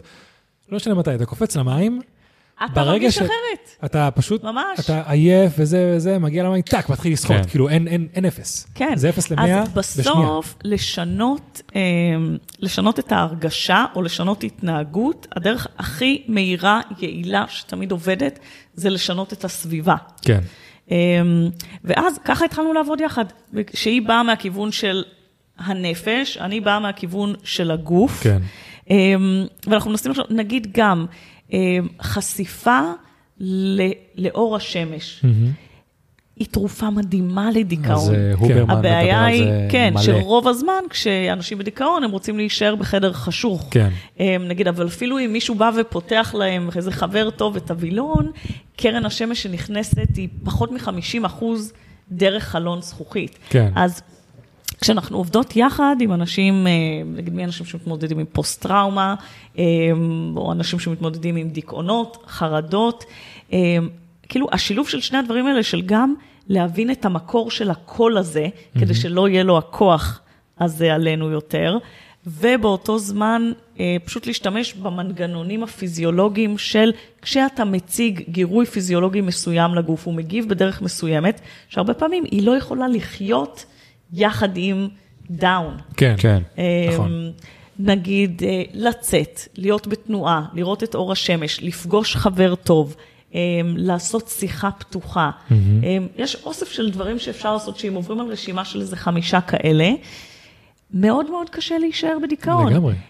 או נגיד למצוא משהו, כל ה-gratitude practice, שזה כן. נשמע כזה, כזה היפי, זה לגמרי לגמרי עובד, זאת אומרת שמשנים את המיקוד וחושבים ממש על דברים שאפשר להיות בהכרת תודה עליהם. כן, זה מה זה חשוב. ונשארים שנייה בהכרת תודה הזאת, וממש נגיד נושמים כמה נשימות אמ, עמוקות, נשימות בטן כאלה, כן. אל הלב, וחושבים על משהו, זה לגמרי משנה את כן. הפיזיולוגיה.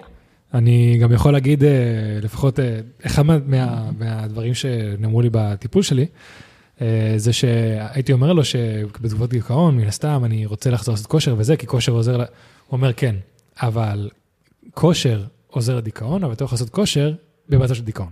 אז כאילו, אחד עוזר לשני, אתה לא מסוגל להגיע לשם, כן, אם אתה הזה. לא מצליח להרים את עצמך כן. לעשות, כן, אז יש דברים שאני חושבת ש... נגיד, אחד הדברים שלי מאוד עזרו, שבפועל שינו את האישיות שלי. אני באתי כאילו לטפל בכאב כרוני ודלקתיות, כן, ויצאתי בצד השני של להתאמן בכאילו אמבטיות קרח כל בוקר, בן אדם אחר בצד השני. כן, אה, כאילו שיש משהו בזה שבא לי או לא בא לי, זה השגרת בוקר שלי. כן. ברור. ואז, הרוטינה, אה, כן. כן, ואז אם אני מחויבת ואני לא עוצרת, זאת אומרת, אני קיבלתי פעם אחת את ההחלטה שאני עושה את זה. כן. אז אני אין לי החלטה כל בוקר אם לעשות את זה או, או לא לעשות את זה. כן. ולכן זה לא באמת משנה אם עכשיו יורד גשם או קר, או מאיה הגיעה, או היא בדיוק הקפיצה את הבת שלה לצבא, או מה קורה. כן. כאילו, אה, שגרת בוקר היא שגרת בוקר. כן. יש משהו בדבר הזה שהוא כאילו בונה איזשהו שריר, וגם משהו שאומר, אני, זה כאילו בנה לאט לאט את האישיות שלי להיות אה, בפני עצמי, כאילו מישהי שאני דואגת לעצמי. כן. ולהיות אה, בית, עשיתי, עשיתי מסע של פטריות. אה, וואלה. כן. אה, ומי שהנחתה את המסע הזה, את הטקס, זאת אומרת, זה היה ממש מלווה, מתווך, כן. עם כאילו יומיים שלמים של אירוע, כשהמסע עצמו הוא קצר הרבה יותר. אני אחרי זה אבקש המלצה. אה, היא נפלאה. אה, לך בארץ? כן, כן, מדהימה. אה, אז אה, היא דיברה על זה שאחד המטרות שלנו זה להיות בית בטוח עבור עצמנו. נכון. והיא נתנה דוגמה קטנה שמאז הולכת איתי, היא אומרת, תראו, אנחנו הולכים עכשיו להיות פה נגיד משהו כמו שש שעות עם blindfold. יש לכם פיפי, קומו תעשו. כי זה מסר לגוף. זאת אומרת, אם יש לגוף צורך, ואנחנו נגיד, אומרים, לא, אני לא אקום, אין לי כוח, לא בא לי, עוד חמש דקות עדיין יהיה פיפי, ועוד חצי שעה יהיה לי הרבה יותר פיפי, ועוד שעה כבר יהיה לי ממש לא נוח. נכון. אותו דבר ל... אם קר לי. קר לך, תבקשי סמיכה. אל אה, ת, תנסי להסתדר עכשיו, אה, את זקוקה לזה שמישהו יבוא ויניח עלייך יד ורגע יחזיק איתך את המרחב הזה, כי את עוברת רגע קשה, תרימי יד. לעש- ולעשות את ההרגל הזה של הגוף שלי צריך משהו, אני דואגת לו. כן. אני בית בטוח לעצמי. אמ, מתוך כל המסע הפטריות הזה שהיה באמת משנה חיים, כאילו הדבר הקטן הזה שהיא אמרה לפני שבכלל. התחלנו, ממש ממש נשאר איתי. כן, אבל, זה... כן. שאגב, זה כאילו לעומת אני שהייתי מקודם, שהייתה, נגיד אומרת, אז אני לא, אש- אז אני אוותר על שינה בשביל דדליין, אמ, אני אוותר על שינה כדי לצאת עם חברים ולא להיות המאפנה הזאת שנשארת בבית. כן. זאת אומרת, כל הזמן ויתרתי על דברים פיזיים אה, בשביל עצמי. אמ, ו... כן, אני חושב שזה, שאני מאוד מסכים עם מה שאת אומרת, אבל מצד שני יש פה בלנס שצריך להבין אותו, ל- להיות אינר, כאילו, יש מישהו שאנחנו מאוד אוהבים, דיוויד גוגינס, מהמם. שהוא אתלט על, שהוא ההפך הגמור, אה, ש, שצריך להבין שיש גם את ה-inner bitch, שגורם לך כאילו כן. לא לעשות דברים, כי אתה מוצא, אתה מוצא, בוא נגיד דוגמה קלאסית, בסדר? אני עושה את הפודקאסט, אני ויון עושים את הפודקאסט, אנחנו צריכים לערוך, לעלות דברים, אני עכשיו יכול לשבת, לראות נטפליקס, כן. לא בא לי כאילו. אז אתה יכול לבוא ולהישאב לעולם הזה. אז נראה לי, אני הבן אדם שלא לדבר על זה, כי אני בדיוק מישהו שנמצא בין זה לבין זה. אני בין מישהו שנמצא בין העולם המאוד כאילו פנימי ופסיכולוגי ומודעות עצמית, לבין כאילו ג'וקו, דויד גורנס וכאלה. זה מה שיאיר אמר, זה בלנס. כי אני חושב שהרבה אנשים שהיו נמצאים במקום אחד, חייבים ללכת לקיצון השני, מה שאת מתארת עכשיו, ומתישהו, כאילו זה כמו אה, אה, גומי כזה. כן, אתה נמצא פה מתוח, מתוח, מתוח, ברגע שאתה משחרר את זה, אתה שלק עף לכיוון השני, כן. ואז אתה אומר, אוקיי, הבנתי, ואז אתה איכשהו אבל חוזר זה- לאמצע. זה התהליך הטבעי כזה של כן, התיקון לגמרי, המטוטלת. כן, כן. לגמרי. כזה של, אה, כאילו זה זכור לי כן. לאורך כל החיים מ... ודייוויד גוגינס, מה הוא מספר למשל? מה ההתחלה שלו? כאילו, היה לו חיים מאוד קשים וזה, אבל הוא היה אומר, הייתי שמן, הייתי אוכל זה, והייתי בסדר עם זה, עד שהבנתי, זה לא בסדר. כן. שזה למשל המקום ההפוך, איפה שאני התחלתי אותו. כן. ואיפה שאני מניח שהיא התחילה אותו. אז הוא התחיל את זה מהקצה הזה, ואז עושה טלאק לכיוון השני. כן, נגיד? דוגמה קלאסית שאני אוהב את ה... שזה, אני חושב, ממחיש את זה בצורה טובה, זה אנשים ש... שאתה פוגש בעבודה, או חברים, או לא יודע מה, שמספרים, יש לאחרונה, לצערי, יותר מדי מקרים על אה, ספורטאים שבאמצע הפעילות מקבלים התקף לב. כן. ואז הבדיחה הקלאסית של אנשים כאלה זה, אה, רואים, ספורט זה לא בריא. זה ה-inner bitch, כאילו, זה, כן. זה התירוץ שהוא הוא תירוץ לא טוב, כאילו. בדיוק. בדיוק, אתה את ה- מנסה לשים יותר משקל על הצד, על, על הקול שאומר, אל תלך לעשות ספורט, תעשה זה, הנה, אתה רואה, זה לא בריא, תשאר במיטה, תשאר כן, במיטה. בדיוק. ולא יודע, עלתה לי תוך כדי שדיברנו פה מחשבה, שיש לי פשוט נראה לי צורת ניקוז מאוד מאוד יפה של כל מה שדיברנו פה על בשר, על קור, על הכל. זה, זה, בסופו של דבר, הרבה מהדברים האלה מתנקזים לנקודה שזה הכל מאוד מאוד יצרי, מאוד פריימול של פעם. כי אם אתה חושב, לך אחורה עשרות אלפי שנה, בסופו של דבר העניין של השינה, העניין של התמודדות עם הסטרס בצורה פיזית, העניין של הקור, העניין של האוכל, האור. האור, בדיוק.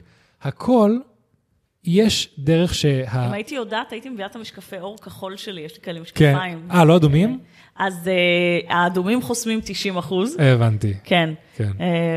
ל- לפעם הבאה תביא אותה. לפעם הבאה, כן, זה פה, זה כמו כן, כזה כן. חדר אה, ניתוח. כאילו, כן, ממש. אין, אי אפשר, אין, אין, אין, זה מצלמות, חייב למצלמות. כן, אחרי זה... כן, ואז פשוט, אם אנחנו מדברים, מדברים על הבשר, רוב התזונה, כאילו לפני כן הייתה, לפני שהיה את השפע הפירות והירקות שיש היום, שפעם לא היה, אז כאילו רוב התזונה הגיעה מדברים מהחיות. השינה הייתה מגיעה ברגע שאין שמש, אין מה לעשות, הולכים לישון. ברגע שאתה נמצא בחוץ ומגיע חורף או מגיע לילה, אין מה לעשות, קר לך ואתה מתמודד עם זה ואתה רגיל לזה. אז כל הדברים האלה זה פשוט ככה הבן אנוש התפתח במשך מאות אלפי שנה. עכשיו, בכמה יחידות אלפי שנה זה קצת נהיה שונה, אבל עדיין הגוף, עדיין התרגל, התרגלנו בצורה שאפשר להתמודד עם זה, אבל לא בצורה שזה מה שנכון לנו. זה לגמרי לגמרי נכון, ובסוף, נגיד, מה שהציל אותי, זו בדיוק התובנה הזו, אה, ש...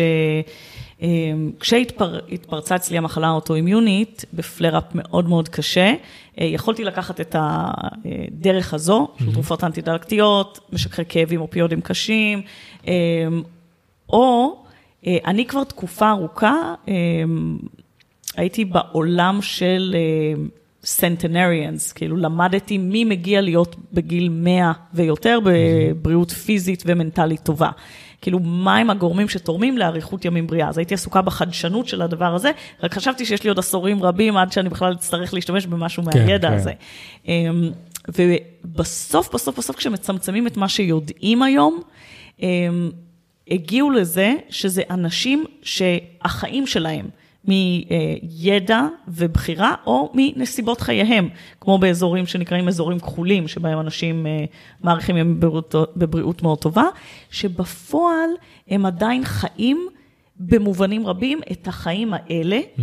שבהם יש סטרס, שהוא סטרס אה, קיצוני לתקופות קצרות, והוא מה שמשאיר אותם בריא, כי הוא בונה חוסן בריאותי ומנטלי. אז נגיד, אה, לאנשים, כמובן, לא היה מזון, בטח לא היו פחמימות, פה mm. ושם היו הולכים ונתקלים באיזה כן, עץ פרי, פרי בשל, כן. אה, ואז הם היו אוכלים את זה, אבל שאר הזמן... וגם, זה לא פירות שיש לנו היום, כן? אה, לא, והם לא בעונה, אה, זאת אומרת, לא היו פחמימות זמינות, אז רוב הזמן אנשים יצטרכו להסתדר בלי פחמימות, mm-hmm. וכשהיה, היה, היה מעט, היה את מה, ואי אפשר היה לשמר את זה, ואנשים הסתובבו לפעמים ימים שלמים בלי אוכל. נכון. לכן צומות זה אחד הדברים הכי בריאים שאפשר לעשות אה, כדי להוריד דלקת. אה, אז נגיד צום כזה, אה, שינויים בטמפרטורה, נגיד אני עכשיו מסיימת כמה חודשים ארוכים ואת כל החורף. סאונה ו... אז זה כן, זה אני כבר עושה הרבה מאוד זמן, אבל פשוט עברתי להיות בחוץ. אני פשוט בחוץ. אוקיי. כאילו... חורף, קיץ, גשם, שמש, עמדת העבודה שלי היא בחוץ. וואלה. אה, אז אני לא מתחת לגשם, אבל אני בחוץ, ואם קר, אז קר. אני... אז קר. ונבנתה אצלי עמידות לקור. אה, אז בעצם מה שיודעים היום, זה נקרא לחצים הורמטיים, לחצים מהסוג שמה שלא הורג מחשל. כן. זה בסוף הפרקטיקות, אם תשמעו את uh, uh, הוברמן או פיטר עטיה, כן. או רונדה פטריק, כל השמות הגדולים בעולמות של הארכת חיים בריאים ו biohacking, כולם מדברים על הלחצים האלה של שוק קור, שוק חום, שוק צום, אה, מה שאנחנו נתרגל אה, בפרוטוקול של וים הוף, שזה עצירות נשימה. אה, כל הדברים האלה גורמים לנו מאוד מאוד מאוד להתייעל, וזה ההפך הגמור, זה כאילו לחצים קיצוניים, אבל mm-hmm. לזמן מאוד קצר ומבוקר, כן. לעומת הלחץ הכרוני, של uh, לעמוד בלחצי החיים, בדדליינים, בדיוק, בקונסטנט, שזה uh, לא. זה לא טבעי. שזה המערכת חדש, שלנו, זה מאוד חדש. כן, כן, והמערכת שלנו היא לא בנויה להתמודד עם זה, זה, זה טוחן את המערכת. כן. ומביא לאוסף של כל המחלות של ציוויליזציה ושל החיים המודרניים. כן. והדרך להילחם בלחץ הכרוני הזה, שהוא ממש רעיל, mm-hmm. זה באמצעות לחץ uh, קיצוני לטווח קצר, שהוא... אה, מאוד מועיל. כן, דרך אגב. אז ככל שאנחנו כן. עמידים יותר, נגיד בלשבת באמבטיה במי קרח, אחר כך היומיום, הלחצים של היומיום נראים לנו כמו פיקניק. בדיוק, כאילו אתה נהיה נכון. קול שקול כזה. נכון. דרך אגב, אה, המאזינים שלנו יודעים את זה כבר, אבל אה, לי, כאילו, עכשיו לי ויאיר, יש מה שנקרא The Cabin in the Woods, שזה הרצון הפיקטיבי שלי של מתי שפשוט יהיה לי איזה בקתת עץ באלסקה, בקנדה, מה שנקרא, ברגע שימאס לי... Off the grid. Off the grid, פשוט fuck everybody, fuck everything, אני הולך לשם. צעד לעצמי, מגדל לעצמי דברים, ופשוט מה שנקרא, בונה לעצמי בקתת עץ, ומה שנקרא חוזר למקורות. זה חלום חיי כבר המון זמן, אני יודע שבפועל זה לא יקרה, כי אני רוצה משפחה וילדים, ואני לא יכול לגרור את, ה, את, ה, את היקרים שלי לשם. והוא מקליט עם יאיר פודקאסט כל שבוע. כן, אה, אבל הרצון היצרי הזה לחזור קצת לחיים כאלה, הוא לגמרי קיים אצלי המון זמן. כן. המון זמן. אני יכולה להגיד לכם שכשהרבה לפני שידעתי משהו על הרגישות לקרינה, אמ, זה הרי נבנה אצלי, זאת אומרת, העומס הזה. אמ, והניתוק מהטבע, אני פשוט הייתי לגמרי מנותקת מהטבע ברמה של, אה, אמ, לא הייתי הולכת יחפה אף פעם, וואלה. ממש. היום אני כמעט רק הולכת יחפה, זאת אומרת, כשאני עומדת בחוץ, יש לי כן. עמדת עבודה בעמידה, אני יחפה בהערקה לאדמה. אה, מה- על מה אתה עמידה, מגן? אני לוחץ על כפתור וזה מגיע לגובה שלי. אה, כן. אז, אז ככה גם אני, זאת אומרת, אני עומדת כל הזמן, ואם אני לפעמים עומדת על בלנס בול, או אם, אה, על אשכרה. בלנס בורד, או אם אני יושבת, כן. אני יושבת על פיטבול כזה ענק. אשכרה. אמ, אני כמעט הפסקתי לשבת לגמרי, אני חושבת שזה הכי הרבה שאני ישבתי מזה הרבה זמן. כן. אה, מצטערים שגרמנו לך אה, אה, לסבל הנורא הזה. כן, הגעת לפה, חס, קיבלת תור לפנים, אה, ואת יושבת... אה, זה, אבל כן, אבל המקרר היא- שלך היא- מעניין. היא גם כאילו פשוט עומדת מול זה, אני ואתה מסתכלים עליה איכשהו, היא ממש עומדת עם הפנים. כן. כן, זה כמו, זה ממש כמו... המקרר שלי מעניין? של כן, למה הוא מעניין דווקא? כי אין הרבה אנשים שנכנסים אליהם הביתה ורואים שהם עושים לעצמם את ו- הפרמנטיישן של עצמם. וזה אני אומר לך, באמת, זה עוד המצב המתון. מחמצות, כן, כן, ואת כן. היה יום הציר אחד- של בקר שהכנת בעצמך. כן. היה יום אחד שיון בא ואמר לי, טוב, די, מספיק, כאילו, זה מבזבז לי יותר מדי זמן. לא, תקשיבי, כן, היה לי המון הובים שהייתי עושה כל כך הרבה, כאילו, עושה נגרות ותסיסה וזה וכאלה, ופשוט אמרתי, די, אני לא יכול יותר חלאס, כי פשוט אני חייב להתמק- להתמקד בעבודה ובכלא ובדברים כאילו שאני צריך לעשות ביום-יום. אבל תקשיבי, לא מעט, היה לי תקופות שהיה לי פשוט איזה שמונה, תשעה צנצנאות של, של ליטר וחצי, כזה בקשת צבעים שונה. היה מ- לו כזה כד ענק של אה, יין דבש שהוא כן, הכין. תמד. הייתי מכין תמד, הייתי- היינו מכינים בירה, אה, רוטב חריף מוצס, עכשיו גם הכנתי אה, מה שנקרא סלסה מוצסת, פשוט כזה עגבניות ובצל וכאלה. ראיתי, זהו, זה נראה ממש כן, טוב. זה מגניב, זה מגניב. כן, אני יכול השטויות האלה. גם אתה שרציתי להכין אה, צ'יפס מוצסים. כאילו לשים את התפוחי אדמה בכזה מים של סאורקראוט, כי אנשים אומרים שזה טעים רצח. שמע סתם, טעים. אני- אני אוהב, אני אוהב להכין דברים כאלה בעצמי, ושוב, גם העניין גם של למשל של הצירים, זה התחיל ממקום של לחסוך כסף, פשוט לקנות עוף ולפרק אותו בעצמי. ולאט לאט התחלתי להבין, אה אוקיי, עם האור שלו אני יכול דבר ראשון להכין אה, cracklings ולהוציא שמן. אגב, אה, כאילו, לחזור ל- למקורות, כן. אז אח שלי הוא שף. אוקיי, אמ, אז הם מדברים הרבה על אה, nose to tail eating. לגמרי מאמין בזה, אמ, כן. כן. כן. אמ, דרך אגב, אני מספרד, ואחד הדברים הפופולריים שם של לאכול זה משהו בשם מורסיה, שזה נקניק של דם של חזיר, עם, עם אורז. אבל העניין של לאכול הכל הכל, כאילו, הדברים הפופולריים בספרד זה באמת לאכול את העין של הזה ואת ה... אה, ספרדים אוכלים הכל. ואת האף של הזה, רבו דה טורו, כאילו אה, אה, אה, אה, זנב של שור, כאילו, כל המאכלים האלה, פה מה שנקרא אוכלים אה, אה, סינטה, אנטריקוט ופילה, כן, בגדול. וזהו. ופרגית. ו- ומעורב ירושלמי. כן. ופרגית, בדיוק. אבל כאילו, יש כל כך הרבה דברים טעימים וכיפים שאפשר לעשות- עם כל הפרה, כל העוף, כל החזיר למי שאוכל. זה, ואני גם, יאיר מכיר אותי, מאלה שמטיילים, כשאני מטייל- בעולם, אני תואם הכל, אוקיי? הכל. הכל. דברים שאני לא יכול להגיד בפודקאסט, אבל הכל. הכל. אלא, מה אי אה, אפשר להגיד שאוכלים? דברים שאני לא יכול להגיד בפודקאסט, אבל איך כן, נגיד זה את זה אחרי זה. יגזור, זה גרור הרבה תגובות. אה, בדיוק. אה, אבל כן, אני, מה שאת אומרת, nose to tail, לגמרי בעד, לגמרי... אני, אני, אני גם חושב שזה טעים, זה גורם לי להרגיש הרבה יותר טוב בתקופות שאני משקיע וקונה בשר ומכין לעצמי בשר, אני מרגיש כל כך הרבה יותר טוב, כי גם היה תקופות שניסיתי ללכת על טבעוני, אה, תקופות של שבועיים, שלושה, חודש, פשוט יאיר מתחיל להסתכל על השעון. כן, אני אומר לכם בשיא הכנות ככה, תראו, כן. אני לא רוצה להיות הבן אדם הרע, אבל- אבל אה, אנחנו כבר, השעה? אה, אנחנו כבר אה, שעה וחצי מקליטים. די! כן. יואו, אוקיי. אמא שלי בבית, אנחנו נוסעים מחר לזנזיבר לאיזה שבועיים. וואלה, אחרי הסדנה כאילו? אה, כן, וואו. אוקיי. כן, כן. אה, לא שמתי לב בזמן. לא. אז, לאצילה? אה, וגם יש לנו עוד אה, חצי, עוד אה, עשר- זה אגב 18 דקות. ביו-האק. אם שאם הוא יעבוד, כן. אני אחזור כדי לספר לכם, אני נוסעת לשם. לבדוק אז אותו. זהו, אז מה שחשבתי שנעשה, כן. זה לא ישר שתחזרי, כי זה ברור, לחוץ מדי וזה, אבל אני חושב שאנחנו פה, דיברנו באמת על הרבה נושאים, ואני חושב שזה היה מאוד מעניין. נכון. נפתחנו ודיברנו דוגרי על מלא דברים, אה, אבל אני כן רוצה שנחזור לפרק עתידי, שוב פעם, לא חייב עוד כלום זמן, אבל שנחזור לפרק עתידי, ונדבר על, על, על וימוף קצת יותר לעומק, כן, אחרי שגם עשינו את זה. נכון, לגמרי. ואז- זאת כבר תהיה. חוויה אחרת. ואז כן. אנחנו נוכל, מה שנקרא, להתנסה על המאזינים שלנו. לגמרי. סגור, אז, אז... אה, אה, טוב, וואו, זה היה כיף. אז ממש. חברים, היה ממש כיף, תודה רבה שבאת.